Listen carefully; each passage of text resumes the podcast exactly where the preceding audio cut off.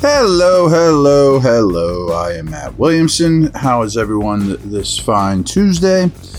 I'm doing well, and I've been nerding out, to say the least. So let me preface this that I host a podcast, Locked On Dynasty, as well as Peacock and Williamson on the Locked On Network.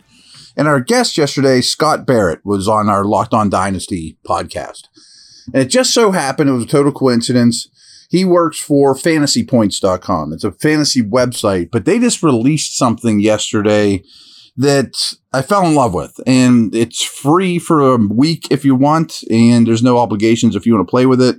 Um, it's a massive, unbelievably detailed, advanced metric database that you can search however you want. And I spent hours on it yesterday, just fiddling around, mostly Steeler stuff all kinds of things I dug up and I want to talk about today. And start with Kenny. Actually, if you're interested in doing it, just go to my uh, timeline at Williamson NFL on Twitter. And I've retweeted it and talked about it a few times. You can find that stuff there. But anyway, some Kenny Pickett stuff here for the first half of the podcast. Uh, we've talked about this before. When he was at Pitt, of the quarterbacks that came out in that class, he was near the top in times in, in time to throw. And I guess top isn't the, the right word, the longest. I mean, it's not necessarily good or bad if you have a long time to throw, because some guys that have long times to throw also buy time in the pocket well, but a lot of them also don't get the ball out of their hands quick enough. So that correlated to his rookie year, which we've talked about and I've known, but his average time to throw as a rookie was 2.78 seconds. The only ones longer were Zach Wilson, not good company. He was as bad a quarterback as there was in the league last year, and he just held the ball too long, didn't see things. Wilson. Fields, who often was under duress and would run around and probably had several plays where it was four or five seconds. Russell Wilson, who was pretty lost, honestly, for much of the year with Denver, unsure, patting the ball too long, things like that and Lamar Jackson, who's much more like Fields, of course. So good quarterbacks. I mean, Lamar, of course. Um, but I think as a whole, Kenny needs to get the ball out of his hands quicker. Like he's at 2.78 as a rookie. You'd like to see that at 268 as, as a, a sophomore, as a second year guy. Get it out quicker. But there's some correlation here too. That's why I opened with that stat. So he's holding the ball longer than. Oh, by the way, I should have said this. I filtered this of all quarterbacks who threw at least 200 passes last year. I don't know why I came up with that number, but it was narrowed it down to about 40 guys, give or take. So it just seemed like a good round number. Um, that it wouldn't have some of the strange ones, only one start and skew and everything. So um, 200 attempts or more. So again, he's holding the ball longer than all but four quarterbacks to qualify but his ADOT, average depth of target, was only 18th. It was right in the middle of the road. So, for example, I think like Jameis Winston when he was with the Bucs and he was throwing a ton of touchdowns and a ton of picks, was holding the ball a lot and throwing deep. You know, like if you're throwing deep a ton, that would make sense, longer developing routes. But his average depth of target is right in the middle, for better or worse. Again, I mean, this isn't being critical or this is wrong, this is good, this is bad. It's just who he's becoming as a quarterback and who the where the offense is, the passing game, which we're going to get to here. So, and then because of, it's almost the same thing, but it's not. His average depth of target was 7.9 yards downfield. That's 18th among the qualifiers. But his just strictly deep throw percentage was 16th you know, I mean, I complain a lot, but they, they, they run a ton of go routes. But what percentage of his passes were actually deemed deep throws? He's also right in the middle of the middle of the pack. This is a stat I had never seen before, but I think is really, really interesting. And actually, it's pretty favorable for Pickett. And I've often told you, I was shocked as a rookie how well he eluded rushers. So if he if the statistician records a pressure, you know, uh, TJ Watt beats a guy, pressures the quarterback. How long did it take until that pressure happened? Average time to pressure. Ball is snapped, hit the stopwatch, There's a pressure, hit the stopwatch again. Well, Kenny's average time to pressure was 2.66 seconds, which is really high, which means he buys time, and we'll get to some stuff here. It's a little more disheartening. Really well, you know, it, it late in the down is when the finally okay, that's a pressure. And I know that this isn't an exact science, but he was tied with Pat Mahomes for that. Um, the only ones that had a longer time to pressure were Lamar, Fields, and Rodgers. I mean, who Rodgers and Mahomes are like the best in the league at knowing where pressure's coming from and eluding it. Subtle movements in the pocket for Rodgers. You don't have to be a phenomenal athlete to have a high average time to pressure. But I thought that was really encouraging for Pickett because of this, too. So, what percentage of his dropbacks was he deemed under pressure? 35.4%. That was like near the most in the league.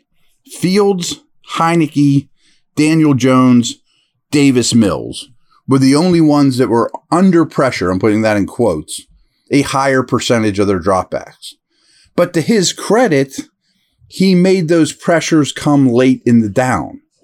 Or maybe some of it's his, some of it's definitely his offensive line. Maybe Chuks and whoever got beat, but later in the down. And part of it's because his time to throw is longer, you know. So if he gets the ball out quicker, is what I'm saying. Like if he can bring his time to throw down just a little, still has the ability to avoid pressure, gets a little bit better protection, plays not as late into the downs, his efficiency could really skyrocket. That's what I'm finding out here. So again, this is really interesting to me. How many of his pressures actually turned into a sack? Okay.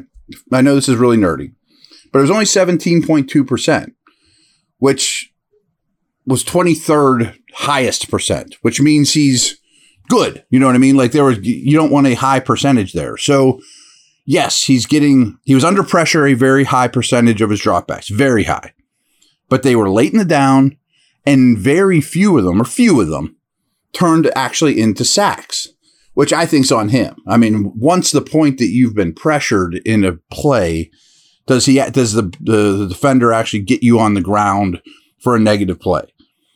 Rarely with Kenny. Pretty interesting. And I think this also contributes to why he was the ninth highest in checking the ball down. Now that sounds conservative, and it certainly adds to his low average depth of target. But I'm sure some of them were looking downfield, looking downfield, nothing uncovers. Uh oh, I'm under pressure.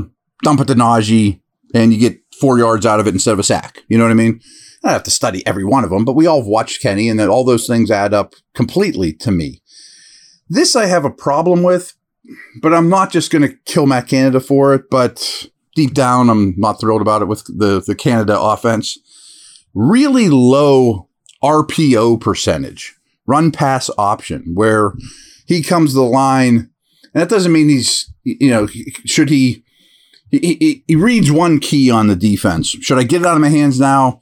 Hit Diontae at the line of scrimmage because of the defense I'm getting, or should I run it? So only six quarterbacks out of the, of the ones that qualified have a lower RPO percentage, and that just means the play call. The, the, was the play call an RPO or not? You can tell how the line operates. They don't know if it's a run or a pass. But I would like to see the RPO numbers go up because it's a cheap way to get yards, really. I mean, it's not something you can live on, but it is a cheap way, especially last year when they were really struggling to move the football. You can get a cheap three, four, five yards, you know, as a runner or just getting out of your hands quickly. So I was a little disheartened that the RPO number wasn't at least middle of the pack. I mean, only six quarterbacks were lower. All right, I'll be back here in a minute, and I want to talk about a couple of the pass catchers, some things I've, I dug up.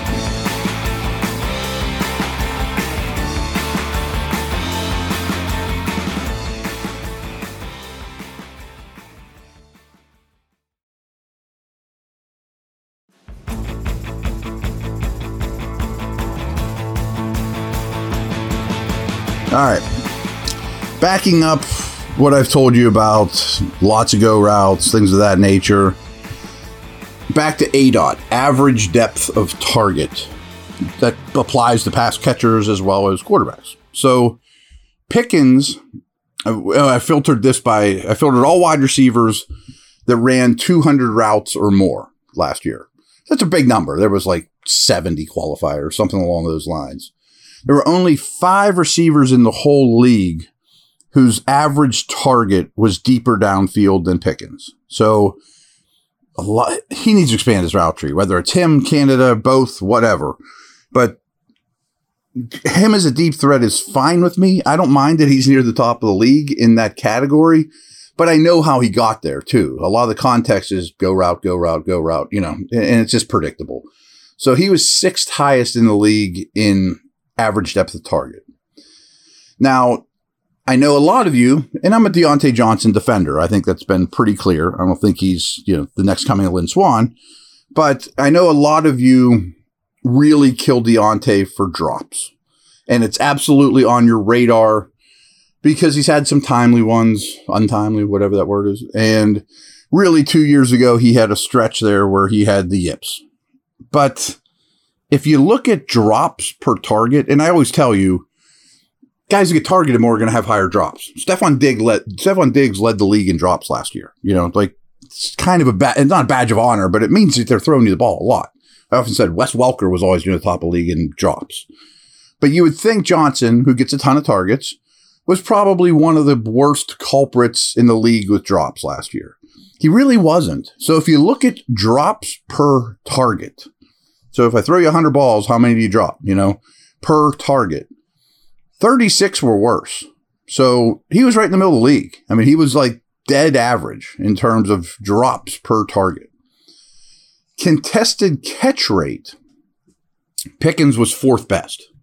So pretty clear. And again, the tape backs us up. You sitting watching home and TV backs us up.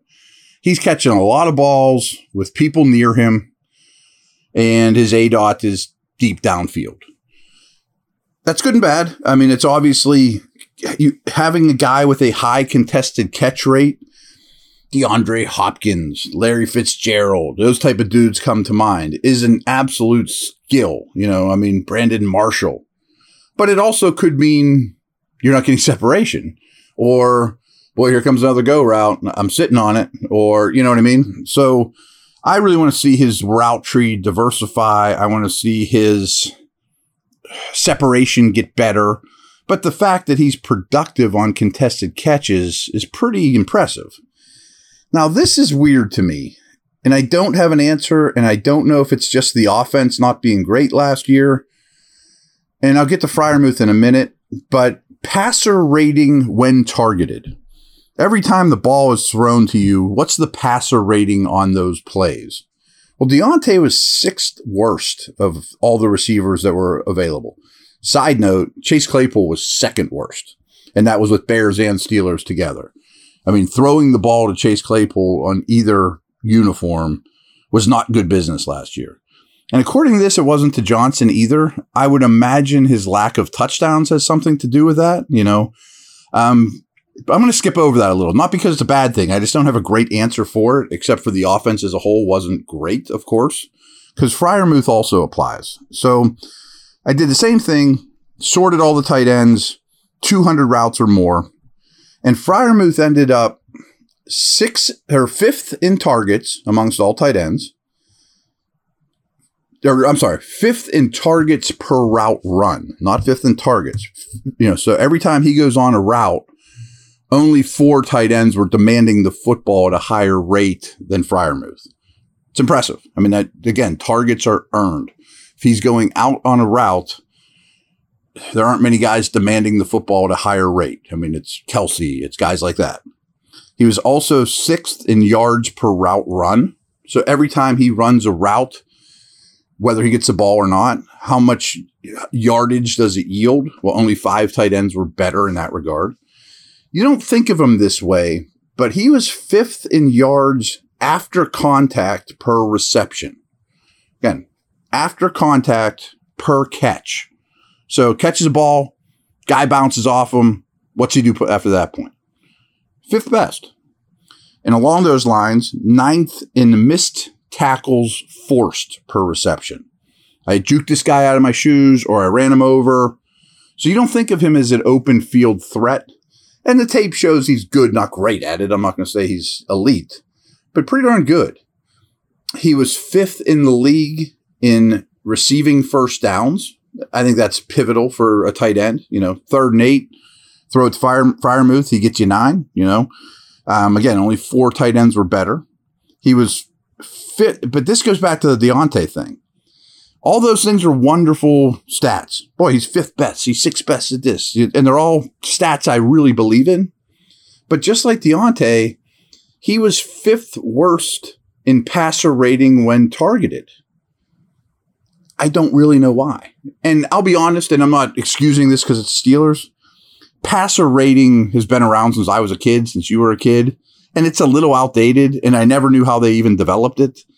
It's the least telling or my least favorite of all passing stats.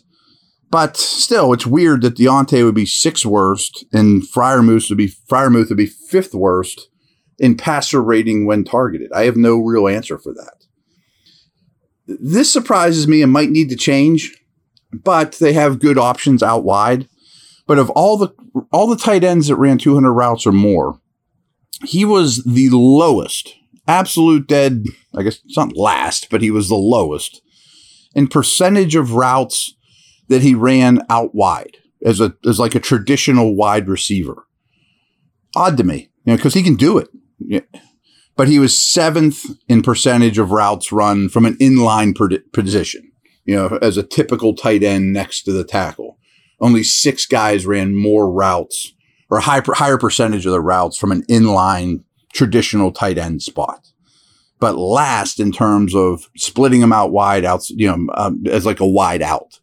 Now there's a, a, a gray area in between that he did plenty of is slot percentage, you know, so inline slot out wide are basically your options or from the backfield, things of that nature too. But, you know, on the line of scrimmage, he was used much, much, much, much more closer to the football, which why not mix it up? Is, I guess is my only thing because he can do it. But you know, you got Pickens and Diontae and those guys that can handle that.